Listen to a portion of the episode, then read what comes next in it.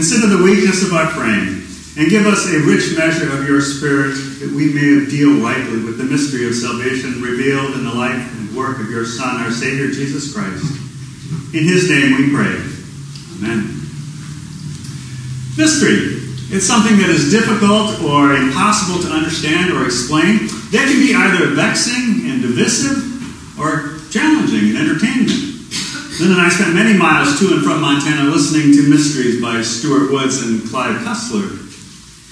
Mystery, in the context of Paul's world, most commonly referred to the mystery cults, their secret teachings and rituals, which he attacked in his letter to the Ephesians.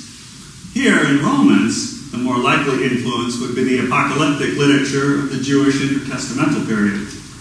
Schreiner summarizes, quote, In the Old Testament and Second Temple literature, it, and its mystery, refers to a secret element of God's plan that has been hidden from human beings but has now been revealed, particularly the gospel of Jesus Christ. This is the meaning of mystery in the opening line of our epistle reading. We read, Lest you be wise in your own sight, I do not want you to be unaware of this mystery, brothers. But before we can address this mystery, we must attend to another mystery that appears earlier in Romans. Let me introduce it by calling to your remembrance a passage from Isaiah. Yahweh asks through his prophet, Can a woman forget her nursing child, that she should have no compassion on the son of her womb? Even these may forget, yet I will not forget you. Close quote. It jars our sensibilities that a mother could forget her child. But that, what is even more shocking, is the mystery that the Son has forgotten his mother, his creator. But that is the mystery in the first two and a half chapters of Paul's letter to Rome. Paul blasts the Gentiles in chapter 1, claiming to be wise. They become fools and exchange the glory of the immortal God for images resembling mortal man, birds, and animals, and creeping things. In chapter 2, he takes the Jews to task as well you who boast in the law dishonor God by breaking the law. For as it is written, the name of God is blasphemed among the Gentiles because of you. Both Jews and Gentiles are all alike under sin, as Paul summarizes in chapter 3, citing Psalms 14 and 53. Quote, None is righteous, no, not one. No one understands. No one seeks God. All have turned aside. Together they have become worthless. No one does good. No, not even one. Let's find the text. I recall a White Horse Inn man on the street interview several years back. More specifically, Shane Rosenthal, the director, um, interviewed attendees at an evangelical pastors' conference asking if they would agree with the text that I just read. A vast majority disagreed. No, people seek after God, they claim. Let alone did any of them identify it as God's sacred word. But that is the mystery. The first mystery that we have forgotten our Creator and do not even recognize our fallenness. And so we need to confess, as we did this morning, pleading with the publican God, be merciful to me, a sinner.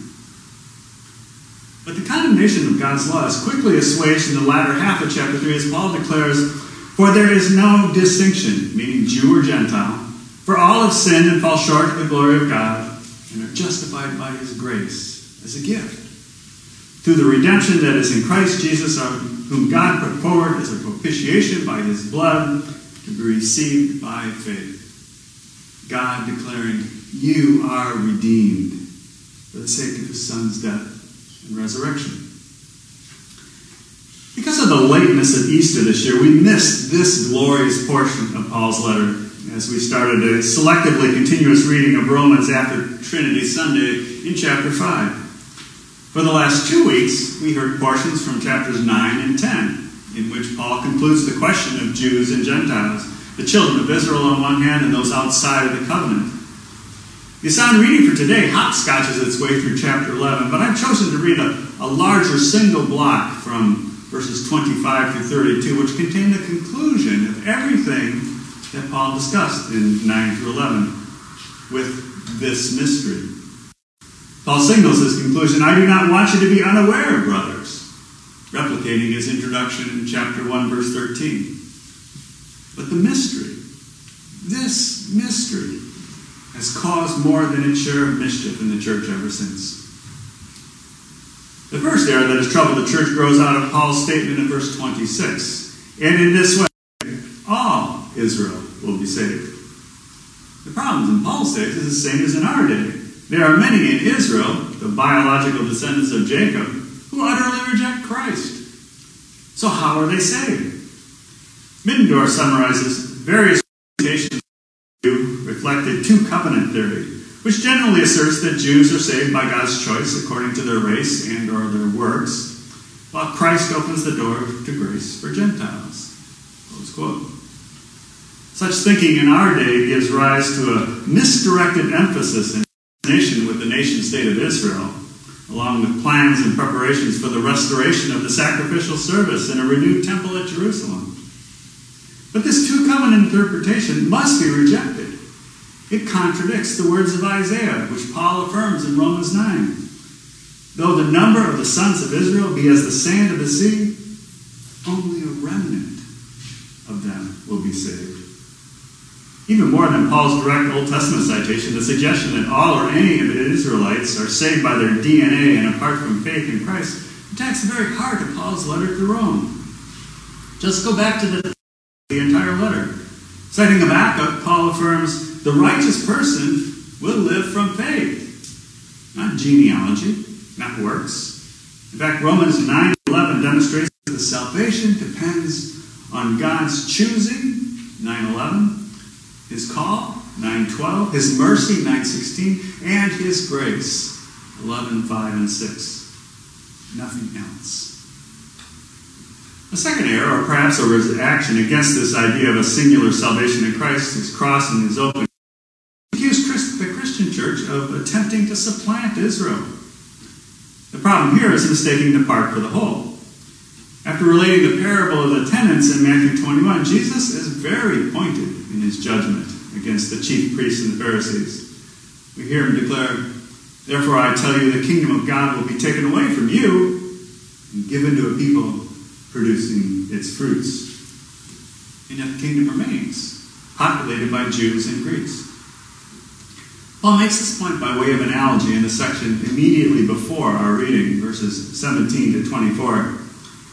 He does it with the image of an olive tree. If I may paraphrase, the Old Testament believing patriarchs and all believing Jews reside in the cultivated olive tree. Due to unbelief, some branches are broken off and consequently hardened. Verse 25. A partial hardening has come upon Israel. Then, by a divine mystery that is contrary to nature, many, but not all Gentiles, those who believe, are grafted into God's one olive tree. Also in verse 25, the fullness of the Gentiles has come in.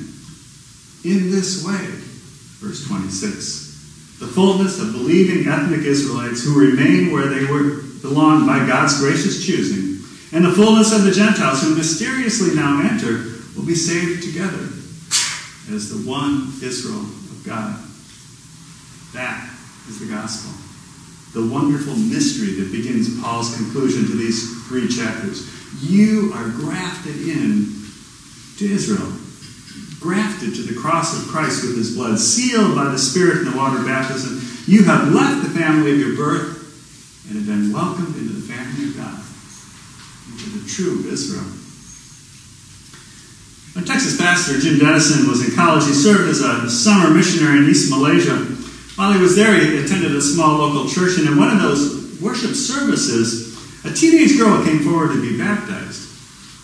During the service, Denison noticed a set of old, worn out luggage leaning against the wall of the church building. He asked the pastor about it. The pastor pointed to the girl and said, who had just been baptized, and told Denison, her father said she was baptized as a Christian. She could never go home again. So she brought her luggage. Are your bags packed? This transfer, this movement from one family, the family of our birth, to the family of God, to Israel, is the mystery that Paul would teach us. It is a mystery that works both ways. Listen again to a portion of our text. For just as you were at one time disobedient to God, but now have received mercy because of their disobedience, so they too have now been disobedient, in order that by the mercy shown to you, they also may now receive mercy. Notice the word disobedient that Paul assigns to us prior to conversion and to Israel as a cause of our conversion.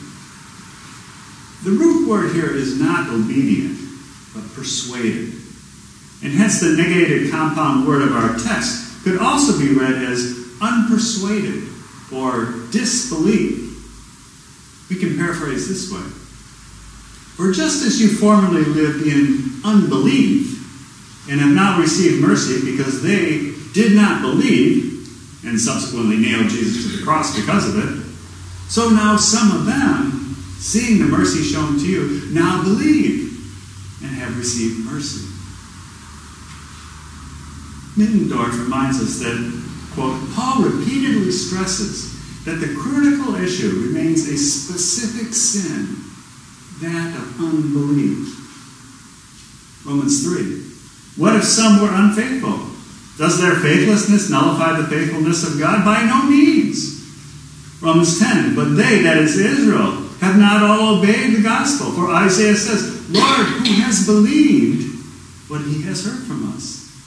It was the unbelieving branches that were broken off from the olive tree of true Israel in chapter 11. So the underlying sin is unbelief. Three times in our reading. But it is matched four times by God's mercy.